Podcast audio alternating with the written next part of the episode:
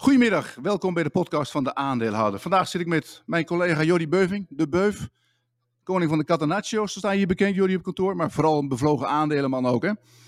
En uh, nou, leuk dat je er bent. We gaan vanmiddag uh, de week bespreken. Vorige week, de komende week, veel gebeurd. Ondanks dat de AX bijna onveranderd is deze week. Toch wel wat beweging uh, onderling. Veel te doen ook in Amerika. Buffett heeft er toegeslagen. Musk is bezig. Jij maakt voor ons altijd What's Up on Wall Street, hè? dat is een Amerikaanse rubriek. Uh, wat kan je daarover zeggen, Jordi? Wat is die Musk allemaal aan het doen? Yes, klopt uh, Nico, weer uh, ja, best wel wat gebeurt. ja, afgelopen week, volgens mij maandag of dinsdag, werd bekend dat Musk flink wat aandelen Twitter heeft gekocht. goed voor 9,2% van, ja, van alle aandelen. Dus die, ja, die heeft een flinke belang in de onderneming gekocht. En ja, aandelen meteen 30% omhoog voor beurs. En dag daarna ook weer. Ja, dat is dus, lekker. ja, dat heb ik nou nooit. Dus ik tegen cash, zeg maar. Uh, die 3 miljard was opeens, uh, nou, volgens mij inmiddels 4 miljard waard. Dus uh, ja, mooi, mooie koop. Ja, en, en, hij komt nu ook in de, nog niet in de raad van bestuur, maar in de, hij, wordt waarschijnlijk commissaris, geloof ik, hè, bij, bij Twitter. En dan kan hij ook, als hij, ik weet niet of hij bepaalt, hij maakt een grapje op internet dat hij een soort edit-button mm. wil. Um, maar dat hij ja, gaat zich waarschijnlijk wel bemoeien met de gang van zaken. Zo is hij ook alweer. Ja, de vraag is een beetje van, ja, wat wil hij nou precies? Uh, hij heeft inderdaad op Twitter uh, zelf, uh, dus was cynisch een week daarvoor al gezegd van, ja, dat hij toch een beetje kritisch is op het platform. Had hij een poll gemaakt van, ja, hoe zit het met free speech op Twitter? Vind je dat dat een beetje gewaarborgd wordt? en dan ja, nee. en dat was voordat hij, ja, die aandelen, zeg maar, voordat het bekend werd dat hij die had gekocht. maar wat het nou is, hij zit nu in als commissaris. Maar hij mag uh, maximaal 50% van de aandelen nou kopen, terwijl hij die functie vervult. Uh, tot, tot 90 dagen nadat hij daar weer klaar is. Uh, dus in principe, ja, nu, zolang hij daar zit als bestuurder, mag hij maar maximaal 15% kopen. ja, meer kan hij nu niet kopen. Maar de vraag is natuurlijk, wat is hij op lange termijn van plan? maar voor nu lijkt het op ja, dat hij zelf binnen de onderneming echt ja, een beetje stem wil laten horen van dit moet anders, dit moet anders zich wel een goede manier om iemand kal te stellen. Als je hem, als je hem commissaris maakt, dan mag hij dus geen, uh, mag hij niet doorkopen. Klopt. En, uh, nou goed, Buffett ook weer bezig. Klopt. Uh... Had eerst, eerst een verzekeringsmaatschappij gekocht, Allegheny, wat eigenlijk een soort holding is. Hè, want er zitten ook allerlei bedrijven onder. En daarna een Occidental, maar nu had hij HP gekocht, begrijp ja, ik. Klopt, HP, dus nou, van de laptops en, en de software, noem maar op. En ja, ook best wel serieus belang, volgens mij 12, 13 procent of zo. Uh, dus die koers ging gisteren ook gewoon, ja. uh, nou, volgens mij stonden gisteravond ook op CNBC keek uh, rond half negen zo stond plus 14%. of misschien wel meer. Dus ja, het gaat wel lekker met superbeleggers. Ja, hij was toch wat, een beetje verrast. Hij heeft natuurlijk een hele tijd niks gedaan. Volgens mij had hij rond de 150 miljard had hij liggen aan cash. Um, nou ja, voor hem natuurlijk heel goed dat die beurs omlaag ging. Dat hij toch wel had. Eigenlijk roept hij al een hele tijd dat er voor hem niks meer te koop is dat alles ja, te duur is. Maar hij stuurt toch wel van een beetje van beide dippen. Niet dat hij denkt van het gaat nog lager of zo, maar dat hij toch wel zaken wil doen nu en, en aandelen durft te kopen. Het, uh, maar goed, we zullen zien hoe het gaat. We hadden natuurlijk ook nog de FED afgelopen woensdag. Tenminste, de, de, de notulen van de laatste vergadering van de FED, die werden bekend. Dat is altijd drie weken na de laatste vergadering. Dit was, uh, was op 15 en 16 maart. Toen stond de nog rond de 700. Wel een iets andere wereld toen ook. Maar goed, uh, nog steeds oorlog natuurlijk. En uh, daar schrok men deze week toch ook wel een beetje van, had ik het idee. Ja, dat was uh, woensdagavond inderdaad. En dan zag je echt gewoon dat die beurs, uh, nee, die ging woensdagavond best wel hard, nou, die zakte best wel hard weg inderdaad. ik heb zelf die meeting niet helemaal meegekregen. Ik heb me wel, nou, vanochtend en, hoe zeg je dat, gisteren nog even gelezen of wat. Maar je hebt die meeting, je hebt die wel live gezien, toch? Of, of, of, ja, niet de meeting, nou. maar de, de presentatie waar ze aangeven. Ik word nog steeds van, niet... Ik word nog steeds niet uitgenodigd voor die meeting. Best raar. Maar goed, ik kan niet overal bij zijn natuurlijk. Nee, maar ik heb er wel, wel gevolgd. En het was ook best wel, uh, die vergadering aan zich. Um, in maart was het niet heel bijzonder. Ze deden wat, ze, wat men ervan verwachtte. Maar nu, nu bleek uit die, die notulen... Er zitten heel veel, heel veel mensen bij, hè, bij die vergadering. Er zitten, uh, weet ik veel, misschien wel honderd man bij of zo. En van allerlei, van al die verschillende banken. En allerlei ondersteunend personeel. Maar dan, en er wordt dan een soort verslag van gemaakt. En dan lees je wat ze eigenlijk uh, echt bedoelen. Maar er werd heel veel gesproken over het, het, uh, de renteverhogingen. Dat ze daar wel over eens zijn met elkaar. Dat ze volgens mij zes, zeven keer dit jaar de rente willen verhogen naar echt uh, eh, 1,9% of zo uiteindelijk. En, maar ook dat ze de, de balans willen uh, inkrimpen. En dat gaan ze op een behoorlijk agressieve manier doen. Ze hebben het nu over, over 95 miljard wat ze, wat ze dan elke maand willen afbouwen. En dat is wel behoorlijk. Ik denk dat de markt daar een beetje van schrok. Want de laatste keer dat ze dat deden, dat was eind 2018 zo'n beetje. Toen, uh, toen zag je echt een correctie op de beurs. Hè. Dat was een hele, hele ja, vervelende uh, laatste kwartaal. Meestal gaat de beurs dan wat omhoog, maar dit ging hard omlaag. En dat was eigenlijk ook omdat het, ja, als gevolg daarvan is er, is er een stuk minder liquiditeit in de markt. En uh, ja, dan zie je toch, hè, de afgelopen jaren is die beurs natuurlijk ook opgeblazen, omdat er heel veel gestimuleerd werd door de centrale banken. En nou, als het nu de andere kant op gaat, dat speelgeld weer van tafel halen, ja, dan zie je misschien ook een soort omgekeerd effect, met name in die assets die, die behoorlijk opgeblazen zijn, zoals misschien de huizenprijzen, vastgoed of edelmetalen, goud, ook veel speculatie in zit. Je ziet de olieprijs dat behoorlijk afkomen. Hè? Ondanks dat de, de oorlog eigenlijk helemaal niks opschiet, zie je dat olie inmiddels weer onder de 100 staat. En uh, ik moet zeggen, de gasprijs nou wel duur, maar de olieprijs is wel behoorlijk afgekomen. Dus uh, ja, uh, die, die torenhoge inflatie van, van uh, wat was het, 11,9% in Europa. Dat, misschien is dat nu al wel weer een stuk minder, omdat die, veel van die prijs toch wel wat afkomen. Dat was 1 april grap trouwens, hè? dat 11,9% van het CBS het percentage. Hoeveel was het, ja, hoeveel was het dan officieel? Het was niet heel veel lager. Volgens mij was 1% lager of zo, maar was wel grappig. Want echt ja. alle media, dus RTL, FD, volgens mij, ja, gewoon heel de journalistieke wereld had het klakkeloos overgenomen. Uh, en later bleek mm -hmm. dat het 11,9% was gewoon een uh, 1 april grap. Uh, maar ja, goed, het, zit, het zat niet heel ver uh, af. Volgens mij was 8 of 9 procent of zo. Ja, ja. Uh, maar het is wel opvallend uh, dat het zo was. Maar terugkomen tot wat jij al... zei van de... Oh ja, ja. Jij wil... nee, vertel maar. Dat is wel, dat is wel leuk. Nee, ik wil vertellen... Ja, bedoel, wij hadden ook een hele goede 1 april gehad. Nog onze excuses daarvoor. Ik vond mezelf een beetje flauw. Maar goed, uiteindelijk werkt het wel. We hadden gezegd dat mensen die, die 11,9 procent terug konden halen van de Belastingdienst. En dat ze daarvoor een, een mailtje moesten sturen. En dan hadden wij een formulier waarmee je dat kon invullen. En daar hebben we toch een paar honderd reacties op gehad. Mensen dat, zijn daar toch wel mee, mee bezig, denk ik. Maar goed, ja, nee, die inflatie is, uh, is, nogmaals, is echt een serieus probleem aan het worden. Je ziet het in de supermarkt, je ziet het aan de pompen, je ziet het overal. Uh, maar terugkomen wat je zei van die vet. Uh, je ziet het ook in de obligatiemarkt. dat opkopen, die opkoopprogramma's, nou, die worden nou stilgelegd. daar mist nou ook gewoon de liquiditeit. en ja, dat, dat, dat, zie je daar ook gewoon. en dat is natuurlijk wel zo. Kijk, als je massaal alles gaat opkopen, uh, als vet zijnde. Nou, dan kan de overheid die, kan die obligaties uitgeven. En dan in principe de centrale bank, die kan ze meteen opkopen. Ja, dan is het in principe eh, geld printen en, uh, ja. en gaan. Ja, als niemand ze meer opkoopt, dan verstoort dat natuurlijk heel dat evenwicht wat, ja, wat er al een jaar, anderhalf jaar is geweest. dus daar moet die markt nou mee, gaan, ja, mee omgaan. en dat, ja, dat gaat niet soepeltjes. Zeg maar. Maar dat is natuurlijk wat er gebeurt is op het moment dat, dat de, de meest veilige belegging, staatsobligaties, op het moment dat dat gekocht gaat worden door centrale banken, ja, die kopen dat op. Dan gaan anderen die gaan eruit. Die denken van, nou, die worden mij, worden, me, worden mij te duur. Dus die gaan op zoek naar andere, uh, andere beleggingen. Dat moet je een stukje opschuiven. Iets meer risico. Dus, en dan, iedereen schuift een stukje op. En dan zie je dat er heel veel geld naar, naar andere risicovolle assets gaat. En uh, als het goed is, dan gaat het nu de andere kant op. Want je ziet die staatsobligaties zijn natuurlijk nu behoorlijk gedaald al. Uh, ja, die rente de, daarop in Amerika staat geloof ik al ruim boven de 2%. Hier nog niet, maar voor mij ook de, ik dacht ook de Nederlandse 10 jaar, die stond van de week ook op 0,9. Dus dat gaat ook echt wel uh, ja, de goede kant op. Meer normalisering, zeg maar, wat dat betreft. Dus we zullen zien hoe dat gaat. Uh, dus er zijn mensen die houden hun hart vast met, met uh, hoe dat nu gaat. Omdat ze, ze bang zijn dat de vet te hard op de rem trapt. Voor wat betreft die, die, om die inflatie te stoppen. Inflatie stopt natuurlijk vanzelf een keer. Stel dat de prijzen gelijk blijven vanaf nu. Ja, dan heb je volgend jaar 0% inflatie. Dus daar ben je er ook ja. vanaf. Nee, dat klopt. Uh, en wat jij zegt, dat klopt natuurlijk wel. Ja, je, je wil ergens rendement halen. Op de spaarrekening krijg je het gewoon niet. Uh, ja, je kan nee. kiezen uit asset classes, nou, of obligaties, of aandelen, of goud, noem maar op. Ja, we hebben natuurlijk heel lang gezien voor de aandelenmarkt, uh, nou, Tina, there is no alternative. Uh, maar met die renteverhoging wordt die obligatiemarkt misschien wel op ja, middellange termijn, korte termijn weer wat aantrekkelijker. Uh, wat natuurlijk voor die beurs ja. weer uh, minder is. Maar jij, denk je dat dit nu, ja. die aandelenmarkt, nou, sinds begin dit jaar, het wankelt en het doet. We hebben natuurlijk wel Rusland Oekraïne erbij gekregen. Maar ik merk zelf, ik vind het nou heel lastig. hoe zit het met jou, Nico? Wat, wat moet je nou als belegger naar kijken?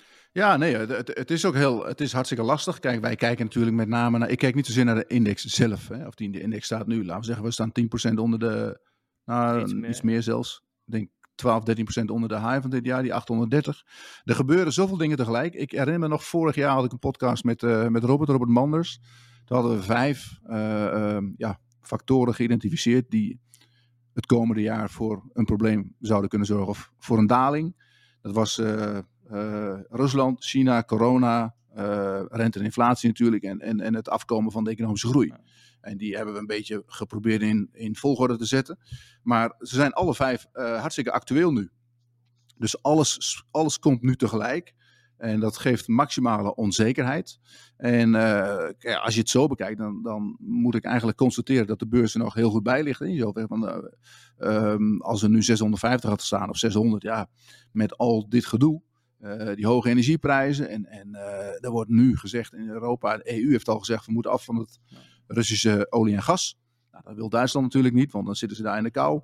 Maar um, er gebeurt natuurlijk heel veel tegelijk. En, uh, maar ik kijk gewoon zelf even naar de, over het algemeen, om, je moet het toch ergens aan vasthouden. En, en, en, als je dan kijkt naar individuele bedrijven, is het ietsje makkelijker, want je ziet dan per bedrijf wel heel goed uh, of ze er gevoelig voor zijn of niet. Natuurlijk, als de, de hele beurs in een correctie komt, is het een ander verhaal. Maar dat hebben we al gezien eigenlijk, met die inval in, in, uh, um, in Oekraïne. Eind februari, toen kwamen we even in de glijvlucht. Maar je ziet nu toch wel een beetje ja, stabilisatie.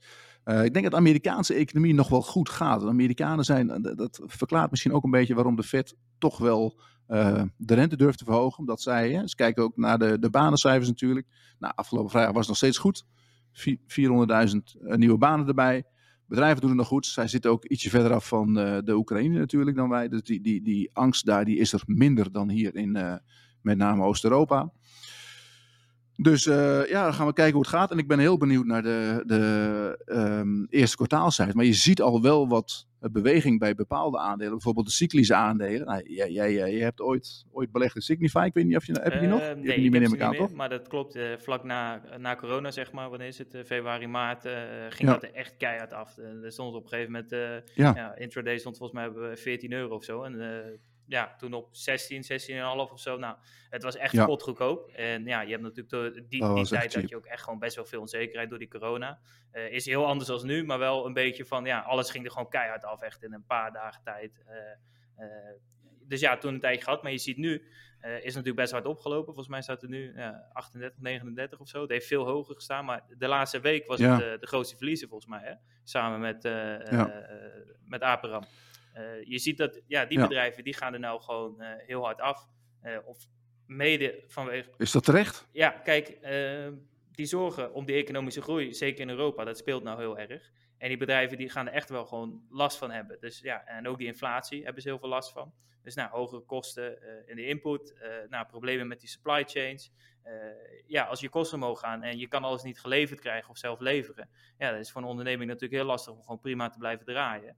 Uh, plus die onzekerheid, uh, ja, wat betreft die economische groei. Ja, zulke bedrijven zie je nou dat beleggers daar alvast ja, afstand van nemen voordat, het echt, uh, voordat die problemen echt beginnen te, ja, beginnen te lopen, zeg maar. Hm. Ja, er zijn een aantal van die, met name gelden ook voor Aperam, zit ik al een tijdje naar te kijken, maar ik blijf er nog even af. Je ziet het steeds lager en lager gaan. Dat op een gegeven moment komt er een punt dat je denkt, nou, nu is het wel heel goedkoop natuurlijk, maar als het inderdaad zo, zo uitpakt dat er een of een korte recessie, of dat, we, dat die economische groei echt af, uh, uh, ja, neerwaarts bijgesteld wordt, dan wordt het voor deze bedrijven wel even lastig. Omdat je blijft dan wel even zitten met die hoge kosten. Ja. En stagflatie wordt wel over gesproken. Nou, ik weet niet of dat eraan komt, maar ja. nu met deze hoge inflatie, als dat de, de economische groei. Kijk, die, die Amerikanen die kunnen wel van alles doen, die kunnen wel de rente gaan verhogen, maar wij zitten hier natuurlijk in Europa wel in een iets lastiger pakket omdat wij veel meer last hebben van die, die, uh, die hoge prijzen dan Amerikanen. Ze, ze, ook, ze, hebben nu een sterke dollar, dus alles wat we importeren is voor hen wat goedkoper. Uh, ze zitten niet met van die hoge gasprijzen zoals wij. Dus die, die, uh, en, maar ondertussen zijn zij wel degene die het beleid een beetje bepalen. En moet de rest daar toch gewoon een beetje achteraan lopen. Ja, wat het is. Uh, jij, had, jij had een. Ja, wat ja, het is sorry? natuurlijk met die, met die inflatie. Uh, kijk, als consument is het vervelend. Je betaalt meer in de supermarkt, je betaalt meer daar, je betaalt meer daar. Maar ook voor ondernemingen is het natuurlijk heel breed, hè, die inflatie. Want de energieprijzen gaan omhoog. Dus als je een fabriek hebt waar je ja. energie gebruikt, dan, dan gaan je kosten omhoog. Dat Aperam, nou, die, die maakt van het roestvrij staal. Nou, dat is van allemaal andere metalen, mengsel. Ja, bijvoorbeeld nikkel zit erin. Nou, die prijs is helemaal door het dak gegaan. Ja.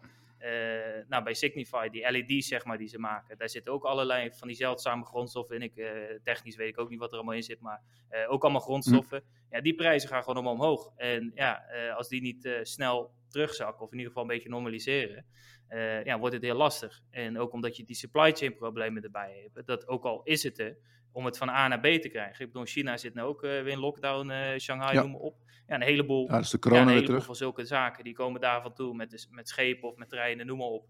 Uh, ja, dat krijg je er ook nog eens bij. Dus je hebt die inflatie, je hebt die supply chain problemen. Ja, ondernemingen die daar echt heel veel last van hebben, ja, die kunnen het best wel, ja, de vraag is hoe lang gaan die daar last van hebben? Ja, ja dat is best een probleem.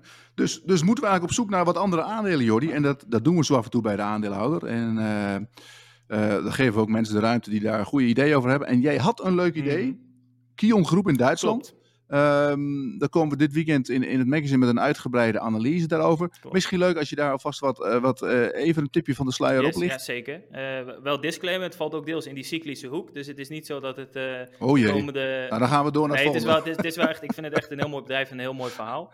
Ehm, maar dat is wel ja. even een waarschuwing vooraf. Maar in ieder geval, Kion Group ja. Wat is, doen ze? Nou, marktleider op het gebied van nou, de logistieke sector. Uh, een grootste segment is industriële trucks, dus gewoon heftrucks, die uh, ja, in de magazijnen van, uh, van allerlei ondernemingen rondrijden. En de bijbehorende diensten, dus onderhoud, noem ja. op, after sales. En het tweede is supply okay. chain solutions. En dat is dan echt automatisering, daar ligt de focus op. Dus allerlei ja, systemen voor in een magazijn om alles ja, vlotjes te laten verlopen. Ze doen een heleboel met robotica, software doen ze, dus echt gewoon hele software systemen om alles in dat magazijn ja, uh, goed te laten verlopen. nou, zeker met die slag om e-commerce moet het allemaal efficiënter, dat moet allemaal beter, noem maar op. En ja, ze hebben echt ook een fantastisch jaar achter de rug, 2021, 22,8% omzetgroei. een bizar hoog aantal aan nieuwe orders, year over year. Alleen, nu komt het verhaal, het aandeel is sinds begin januari gehalveerd bijna. Uh, terwijl eigenlijk, nou, het gehalveerd bijna 44, 45 procent. Het stond boven de 100. Volgens mij stond, uh, stond ja. 100 op 1 januari ongeveer. En er staat nou, ja. uh, nou midden in de 50, 55. Ehm, terwijl ze nog geen cijfers hebben gerapporteerd, niks niet. Maar wat is het nou? Het is precies dat ja. verhaal van, nou, zorg om die economische groei. ja, als oplopende grondstofkosten, bijvoorbeeld die vorkdrugs worden gemaakt van staal nou, die staalprijzen gaan helemaal door het dak heen. Dus nou, voor hun kunnen ze dat niet ja. op tijd doorberekenen.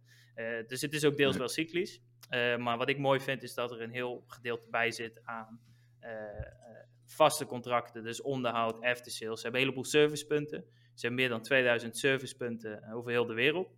En ze zijn niet alleen Europa. Europa is een grootste markt. Maar ze hebben in Azië hebben ze een hele grote voet aan de markt. In Amerika zijn ze daarmee bezig.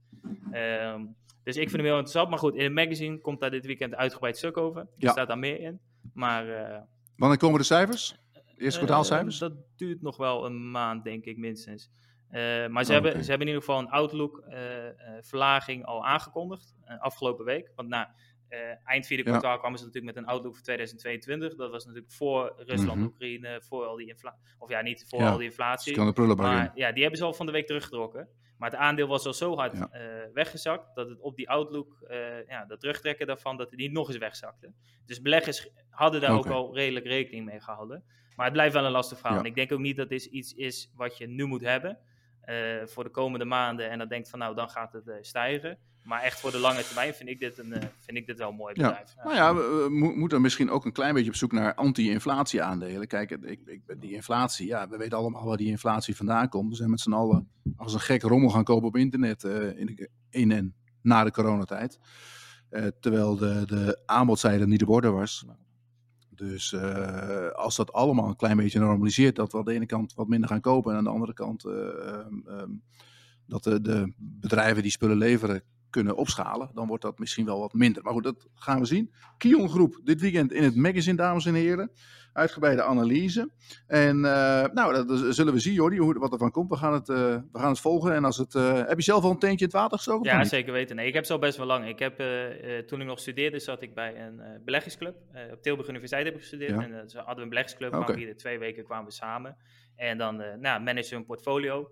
Uh, met een groep of nou, 20, 30 studenten, zeg maar, allemaal finance en economie. Ik was de enige die, uh, die dat niet had gestudeerd. Maar hartstikke leuk. En iedere twee weken nou, aandelen onder de loep nemen. En dan moest je pitchen. Dus dan moest je, ja, ja iedere twee weken moest iemand een aandeel uit de portefeuille, zeg maar, ja, naar kijken en zeggen van, nou, ik wil hem nog houden, ik wil hem verkopen of ik wil bijkopen. En ik kreeg toen een keertje Kion op mijn bordje. Ik kende het helemaal niet. En ik was er toen ook nog niet, mm. nou, wist er niet heel veel vanaf. Maar ik vond het toen best wel een interessant aandeel.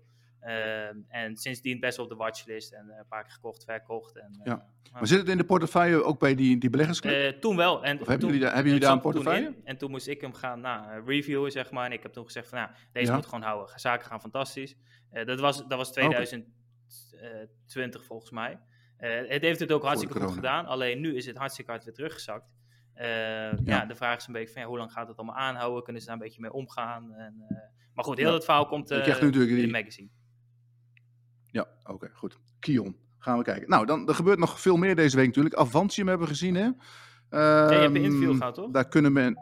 Ja, we hebben een interview gehad met, met de, de CEO van Avantium. En uh, nou ja, toen kwamen ze vrij, uh, vrij kort daarna al met die, met die emissie. Die zat er al aan te komen natuurlijk. Dat wisten we al, al langer dat ze daarmee uh, dat ze extra geld wilden ophalen. Mensen kunnen daar nog inschrijven tot 14 april, denk ik. Maar mensen die dat willen doen, die moeten dat even navragen bij een broker. Want vaak gooit de broker de, de, de boek een dagje eerder dicht. Omdat ze ook wat uh, administratief moeten afhandelen.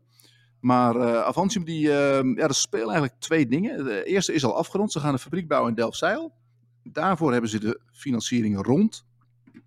Dat kost in totaal die fabriek zelf 115 miljoen, maar met alles erop en eraan, de operationele kosten voor de eerste jaren hadden ze daar een financieringspakket van 192 miljoen. Dat hebben ze, dat hebben ze allemaal rond eigenlijk. Hè. Een aantal banken stappen daarin met, met elk 15 miljoen. Ze, krijgen, ze hebben geld gekregen van Wouter Bos, InvestNL, 30 miljoen.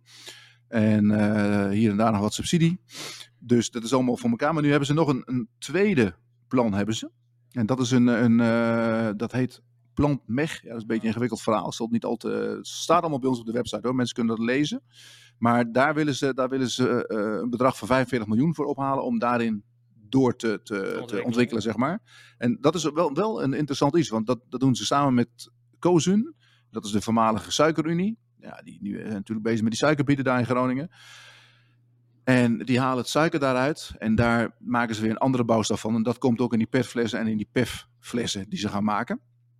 En uh, nou goed, dat, dat ziet eigenlijk, ja, dit is wel een mooi ESG-verhaal, maar het is wel een, een, een, een uh, investering waarvan, ja, je weet natuurlijk niet helemaal zeker of het gaat lukken. Hè, of het allemaal, uh, er zijn ook andere partijen die, die daar op het, op, het, op het vinkertouw zitten. Ze hebben wel een voorsprong, maar ja, de vraag is of die hele grote bedrijven hun niet gaan inhalen. Maar voorlopig liggen ze, liggen ze goed op het schema.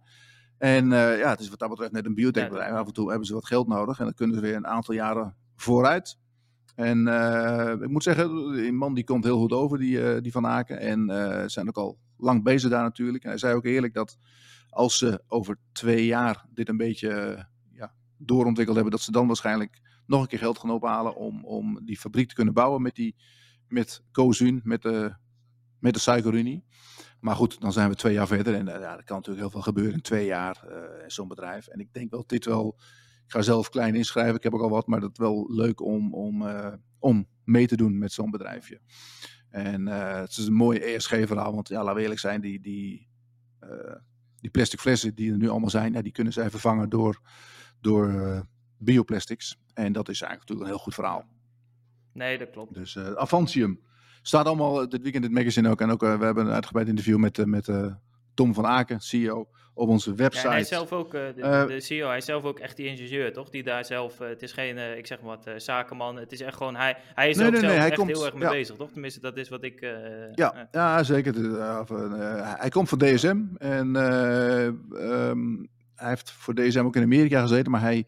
Hij miste een beetje de, de, het ondernemerschap binnen zo'n bedrijf. Dat toch, hij zei, ja, als we bij DSM een mooie deal hadden gedaan, dan zeg je dat helemaal niet terug in de aandelenkoers, want het is natuurlijk zo'n groot bedrijf. Maar, ja. En uh, toen kwam hij mensen van Avantium tegen en hij zei van ja, die, die, die waren zo bevlogen, dat wilde hij eigenlijk ook. En uh, wat dat betreft uh, zit hij daar denk ik wel op zijn plaats. Hij zit er ook al best lang. Dus, en die doen het goed. Die hebben de, ja, zo'n zo CEO moet natuurlijk ook naar buiten toe uitstralen dat het, dat het wat ze allemaal gaan doen. Want er moet geld opgehaald worden. En dan kan de rest weer verder doorontwikkelen. En dat doen ze goed. Dus we gaan kijken hoe dat gaat. Voor tot 14 april dat is, uh, wat is dat? Donderdag, aanstaande donderdag kunnen beleggers inschrijven. Beleggers die al aandelen hebben, die hebben voorrang. Die krijgen dus het, recht om als eerste in te schrijven. Je krijgt niet een bepaalde korting of zo, maar je, je hebt, gewoon, je hebt gewoon recht om in te schrijven voor jouw deel. Hè? Dus als jij zeg maar 1% van de aandelen had, dan mocht je ook voor 1% inschrijven. Nou ja, uh, dat lijkt me logisch. En de maximale koers die je gaat betalen voor die nieuwe aandelen is 4,60 euro. En uh, misschien dat dat wat lager uitkomt. Ze zeiden dat het boek al gevuld is. Maar je weet niet op welk niveau dat gevuld is. Maar goed, het, het, de, voor hun is het ook belangrijk dat die beurs er deze week een klein beetje goed bij blijft liggen. Dat, niet, dat we niet nou een uitgeleider hebben van 10%. Want anders dan uh, ja, trekt iedereen zijn keutel in natuurlijk. Maar goed, Avantium. Jordi, nog meer deze week. Um, de ETF van de week. Ik wil trouwens eerst even vragen. Okay, ja. Valt jou iets, iets op aan de muur achter mij? Ja, zeker weten. Dat, uh, uh, mooi schilderij, Nico. heb je, heb, je, heb jij gemaakt of niet? Nee, ik heb hem niet zelf gemaakt. Ik heb hem niet zelf gemaakt, maar ik heb hem wel. ja, hij is, zit bij mij in de boedel, zeg maar, in de inboedel.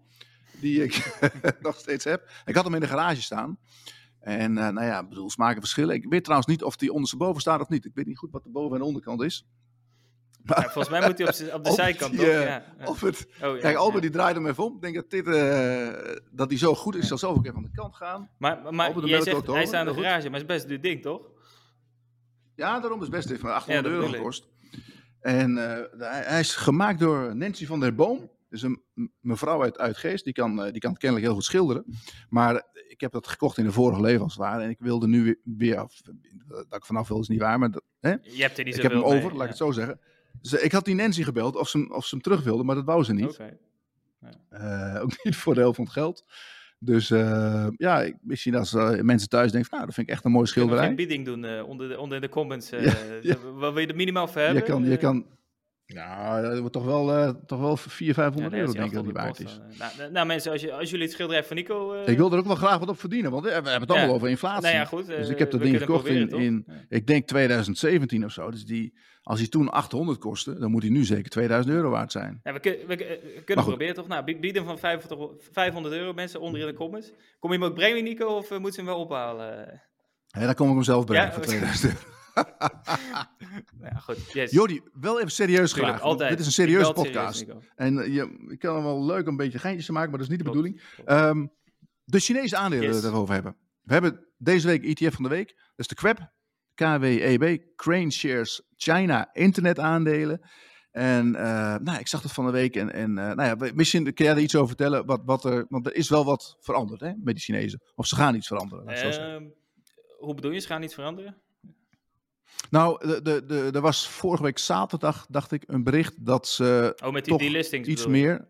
Ja, nee, dat ja, klopt. dat, dat, klopt. dat ze... Ja, er eh, is natuurlijk met de Chinese aandelen sowieso heel veel zorgen. eh, nou, met eh, Amerika en China, zeg maar. Dat eh, loopt niet helemaal lekker.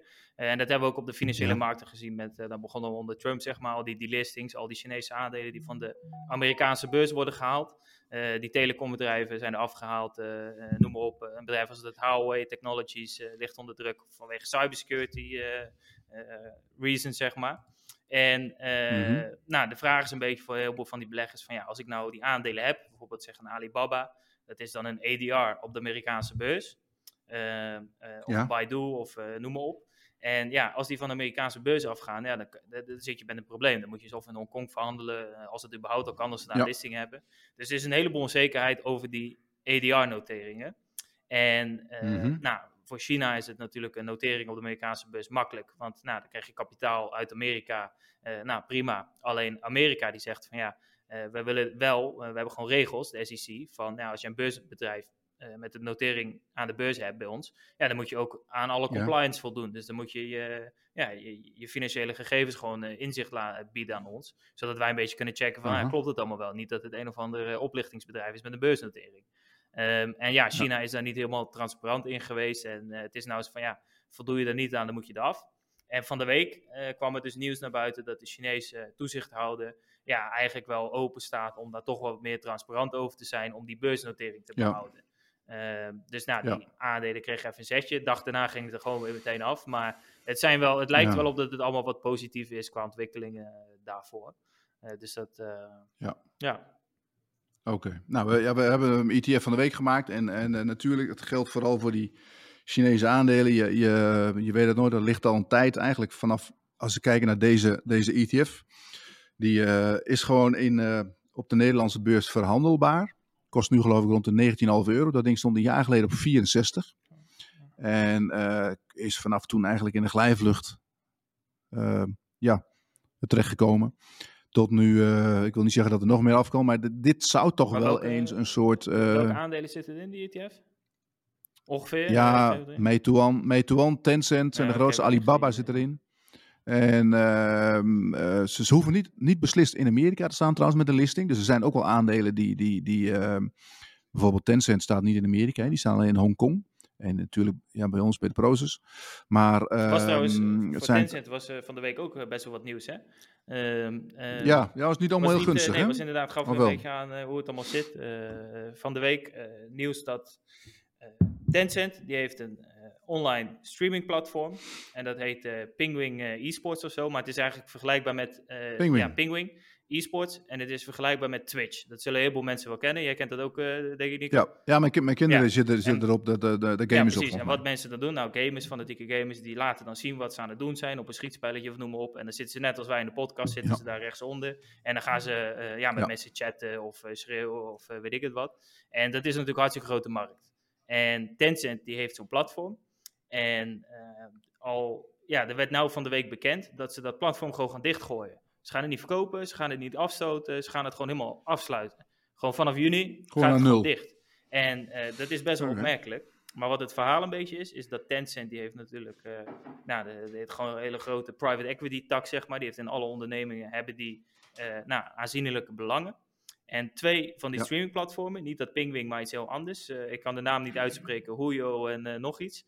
Daar had Tencent een uh, meerderheidsbelang in. En in de andere onderneming ook 30 of 40 procent. En het idee was dat Tencent die zou samenvoegen. Uh, en dat dan mm -hmm. dat Pingwing erbij geschoven kon worden. En dat je dan echt gewoon een hele grote speler hebt op die streamingmarkt.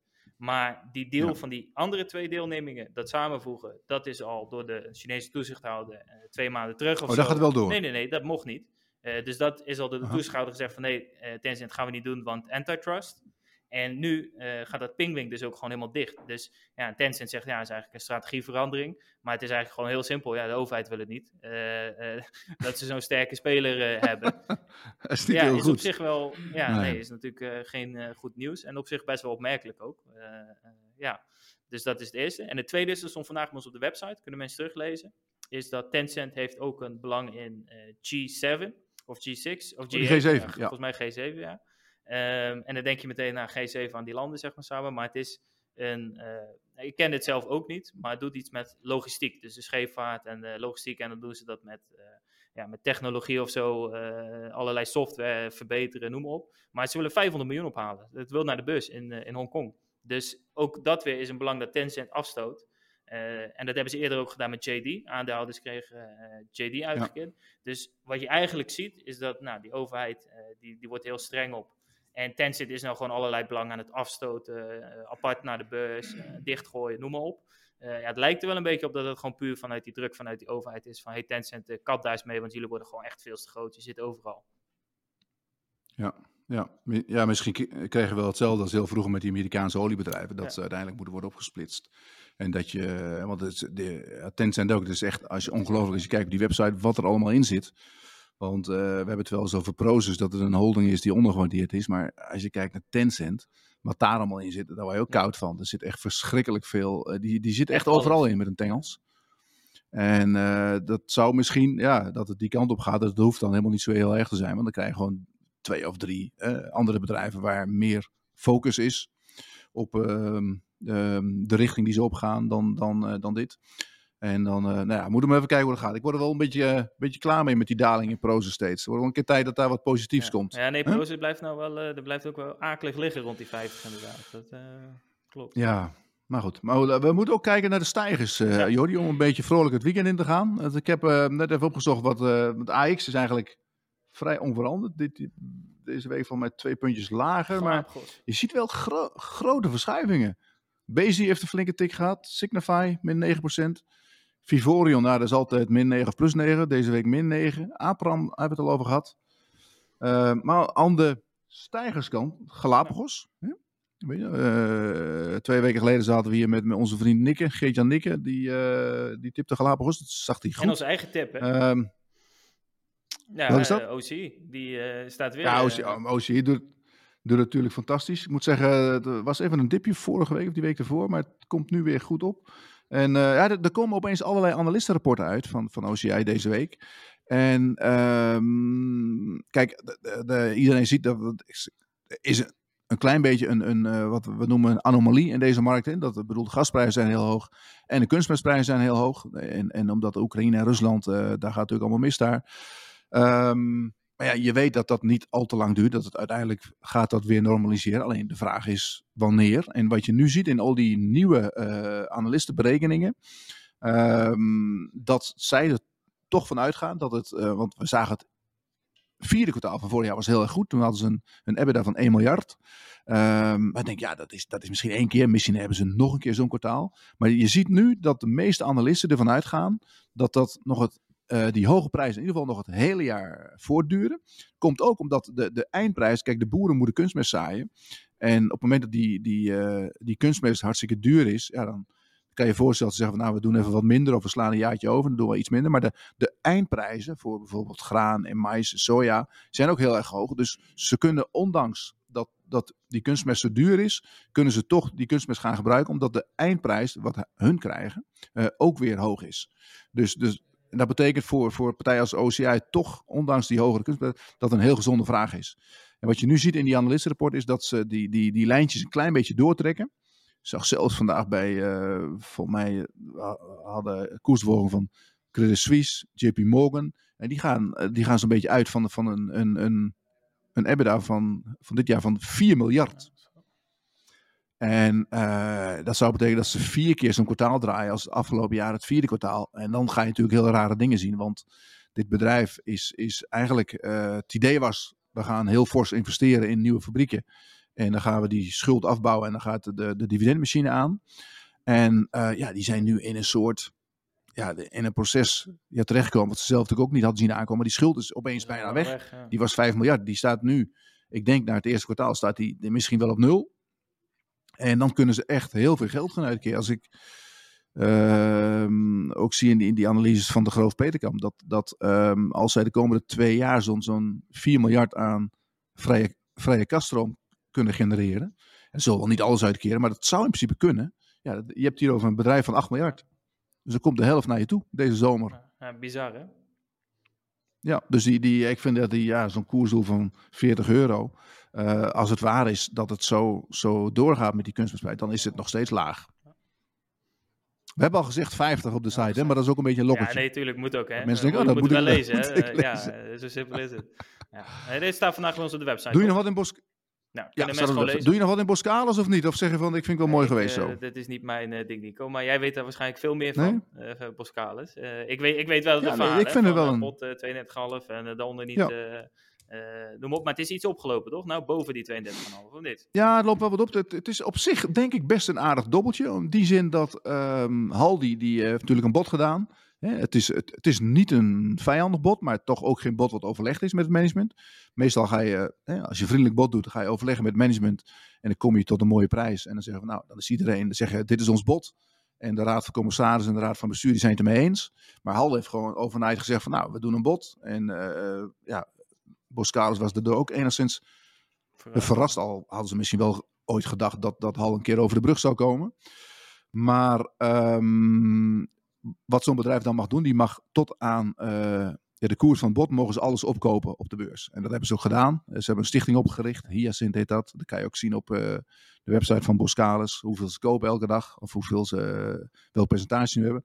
En daarmee hebben ze zo'n 6% van de, de aandelen hebben ze bijgekocht. Dus ze zitten nu rond de 52% denk ik. Alleen die koers loopt nu langzaam op. Um, enerzijds omdat een beetje opdroogt, maar ook omdat analisten, uh, toch, we hebben dat zelf ook uh, geschreven natuurlijk, hè, van het bot is gewoon te laag. Klaar, 2,5 lijkt een mooie prijs ten opzichte van die 25 euro. Maar als je kijkt hoe het bij Boskalis gaat, het is echt een bedrijf met, met zeven magere jaren en zeven vette jaren. En we staan nu in de vooravond van de vette jaren. Uh, ze hebben zoveel afgeschreven op de schepen de afgelopen jaren. En uh, nou ja, sinds ze die opdracht in de Filipijnen hebben gekregen, gaat het eigenlijk een stuk beter. De tarieven liggen een stuk hoger. Dus uh, nou ja, de klimaatverandering, de dijken moeten omhoog. Dus daar zit een hele, hele, hele mooie toekomst in. En dan is het belachelijk dat zo'n grote aandeelhouder denkt van, nou, ik ga er nu voor, voor 32,5 euro haal ik dat bedrijf van de beurs. Ja, leuk dat ze dat doen. Maar voor de, de minderheidsaandeelhouders is het best een, uh, ja, op de lange termijn geen goede zaak, denk ik. En ik ben heel benieuwd, want 12 mei is de aandeelhoudersvergadering van uh, Boskalis. Wat, uh, we wachten nu op het advies van, van, uh, van, van het management en van de raad van, van commissarissen. Dat is Jeroen van der Veer van de Shell van vroeger. Die is de voorzitter van de raad van commissarissen. Nou, die, die durft ook wel wat te zeggen af en toe. En uh, ja, Berdowski helemaal natuurlijk. Die heeft zelf honderdduizenden aandelen. Dus die wil ook wel graag een paar euro's erbij. Dus ik ben heel benieuwd hoe dat lopen. Je ziet de koers langzaam oplopen. Staat nu 32,84. Nou, dat is de, de, de halve. kan niks kopen, meer kopen. Nee. Die krijgen, niks, die krijgen gewoon niks van binnen. Ik denk, ze, ze kopen op de beurs en in de dark rooms en, en dat soort dingen allemaal. Dark pools, uh, dark pools, dark pools Dus dark pools is wat anders. Daar weet ik minder van. En daar, dus ze krijgen niks meer binnen nu. Okay, ja. Dus we zullen zien hoe dat gaat straks. Of de, ik, ik reken zelf wel erop dat um, A. Ja, Berdowski voor de aandeelhoudersvergadering met een advies komt. Of een, een, een die gaat zeggen, ja, het moet gewoon hoger. En als ze dat op een chique manier doen, dan zou het mooi zijn als hij samen met Hal gaat zeggen van, nou jongens, uh, ik heb even goed mijn best gedaan voor jullie. En uh, het wordt 38 euro en uh, hier, ja. hier heb je dit. Maar het is echt wachten op die aandeelhoudersvergadering, toch? Tenminste, daarvoor kan er nog van alles gebeuren, zeg maar. En dan misschien dat ze nog ja, een hoger bod doen, maar het is echt wachten op ik denk dat, dat Hal nu wel langzamerhand in de gaten krijgt. Er kwam uh, ja, van de week ook een analistenrapport uit van ABN. ABN en Hal zijn geen vrienden, begrijp ik. Maar die, die, uh, die gooiden ook een beetje de knuppel in het hoenderhok. Die kwamen met een koersdoelverhoging naar 38,5. En zeiden, nou, als er dan nog een bot, de premie van een bot erbij moet, dan, uh, dan komen we al ja, rond de 46, 47. Zover zal het wel niet gaan. Maar Hal moet echt wel, wel een klein beetje bij. Die zitten, we weten allemaal, Hal zit graag voor een dubbeltje op de eerste rang. Maar uh, deze vlieg gaat denk ik niet op wat dat betreft. Dus, uh, maar ze kunnen ook, ze zouden ook kunnen zeggen, nou dan doen we gewoon verder niks. Hè. Dan, dan gaan we voor Vopak. Houden we het bij die, dan houden we het bij die 52% en dan kopen dan ze Vopak op uh, 45. Dat vind ik ja, ook prima. Nee, zeker. Ja. dat zien we dan wel, ja. Nou ja, dat, dat over Boskalis. Um, even kijken, nou we zijn er wel zo'n beetje doorheen, ja. denk ik. Um, heb jij nog iets wat leuks? Uh, ja, wat hebben we van de week nog meer allemaal in het magazine uh, staan? Uh, Hou op, schrijf uit. Heel veel, ja. Moet ik eens even kijken. Dat interview nou, kunnen mensen teruglezen. Uh, nou, die ETF die staat erin. Ik uh, heb een heel mooi stukje voor Kiel. Uh, nou, gebruikelijke dingen staat erin, maar er staan volgens mij nog veel meer in, toch? Even kijken. Oh jongen, we hebben zoveel deze week. Ik, ik, zet hem, ik gooi hem even open. Ja, tuurlijk, OCI zijn we bezig. Boskalis en Hal. ETF van de week is China internetaandelen. Kion Groep. We hebben het over de vet. Bol.com stappen we even aan. Best wel interessant wat daar gebeurt. Ik heb zelf een kleine positie in Impost, maar ehm, je ziet nu dat uh, Bol.com in samenwerking met Albert Heijn, dat die bij Albert Heijn allemaal van die kluisjes gaan neerzetten. Bij, uh, bij 700 van de, ik geloof 800 Albert Heijns in Nederland komen van die kluizen te staan. Daar waren nu al afhaal, afhaalpunten van Bol.com, dus het wordt eigenlijk gedigitaliseerd. En dat doen ze met een Zweeds bedrijf. Budbee heet dat, dus een klein bedrijfje. Dus een, een, een uh, is niet op de beurs of zo verder. Maar die werkt al samen met Bol.com en die, die gaan die pakketjes van Bol.com naar die kluizen brengen en die, die, hebben die, die technologie. Dus best interessante ontwikkeling. Ik ben heel benieuwd. Hè? We hebben het daar wel vaak over, ook met PostNL en Inpost. En uh, heel, veel, heel veel bedrijven die, die, die uh, zijn actief op die markt. En uh, nou, dan gaan we een beetje schilderen hoe dat er misschien uit kan komen te zien. We hebben het over Euronav, we hebben het nog niet eens over gehad, maar Euronav en Frontline, dat is de, de Noorse Euronav, zou ik maar zeggen, die gaan samen. Dat zat er al een beetje aan te komen, want de, de grote baas van Frontline Frederiksen is dat die had een belang genomen in Euronaf. En we zagen ook dat de Belgische familie Saverijs zich weer met Euronaf ging bemoeien. Dus daar was wat, zat wat aan te komen. Dat is nu bekend geworden. Um, Euronaf liep hard op, sta ik nu wat, wat terug rond de 11. Dus daar hebben we het over. En we hebben een optietip van Aperam. Een timespread. Timespread. Timespread best interessant. Wat je met een timespread doet, is dat je, dat moet je eigenlijk 1 à anderhalve week voor expiratie doen. Doe je bijvoorbeeld, wat staat Abraham nu rond de 37 geloof ik. Dan doe je eigenlijk een call spread. je verkoopt dan de april 40 call en je koopt de mei 40 call of de juni 40 call. En wat er dan gebeurt, normaal gesproken als het niet te hard stijgt, want je betaalt natuurlijk een premie. Hè, eh, de call die je koopt is duurder. En dan hoop je dat die april call, die loopt waardeloos af. Want er zit nog eh, anderhalve week hebben te gaan. Nog een week nu zelfs. Voor mij nog minder, want voor mij is donderdag de expiratie al in verband met uh, Goede Vrijdag. Dus dan, dan, dan loopt die, die waardeloos af. Die premie steek je in je zak en dan heb je eigenlijk een nieuwe call. Uh, die houd je over. Uh, die heb je dan op een behoorlijke discount, zou ik maar zeggen. Dus op zich interessant. En dat uh, Harry, Harry Clip, Clip, dat voor ons uitgewerkt, dat staat er ook in. En we hebben natuurlijk What's Up on Wall Street. En ma Jordi, maandag, de. De... Maandag. Wat is er maandag? maandag. Dan ben ik maandagavond. Ben ik vrij, toch?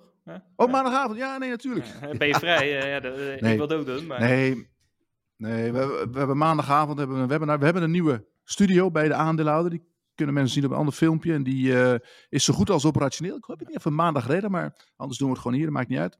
Maar uh, we hebben een webinar met vijf kansrijke, doch risicovolle aandelen. Hè? Dat horen we. Um, dat is altijd leuk natuurlijk. Dan gaan we een beetje, uh, ja, we vertellen over die aandelen. Ik heb vijf, ehm, vijf hebben we eruit gezocht.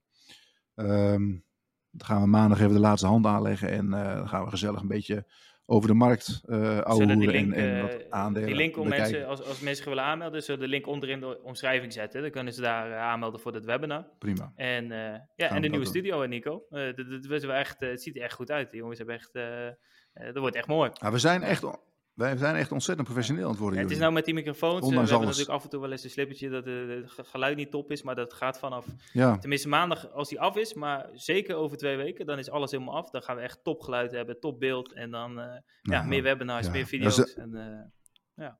Ja, maar ze hebben zoveel geld uitgegeven aan microfoons, dat kan echt niet misgaan deze keer. Ja, nee, dat, uh, dat moet helemaal goed komen. Oké, okay. goed. Nou, Jordi, we gaan een eind aan breien. Yes. We gaan weekend vieren. Goed. Ik dank jou voor jouw inbreng. En uh, mensen thuis, goed weekend allemaal. Rustig aan. En maandag gaan we verder. Tot ziens.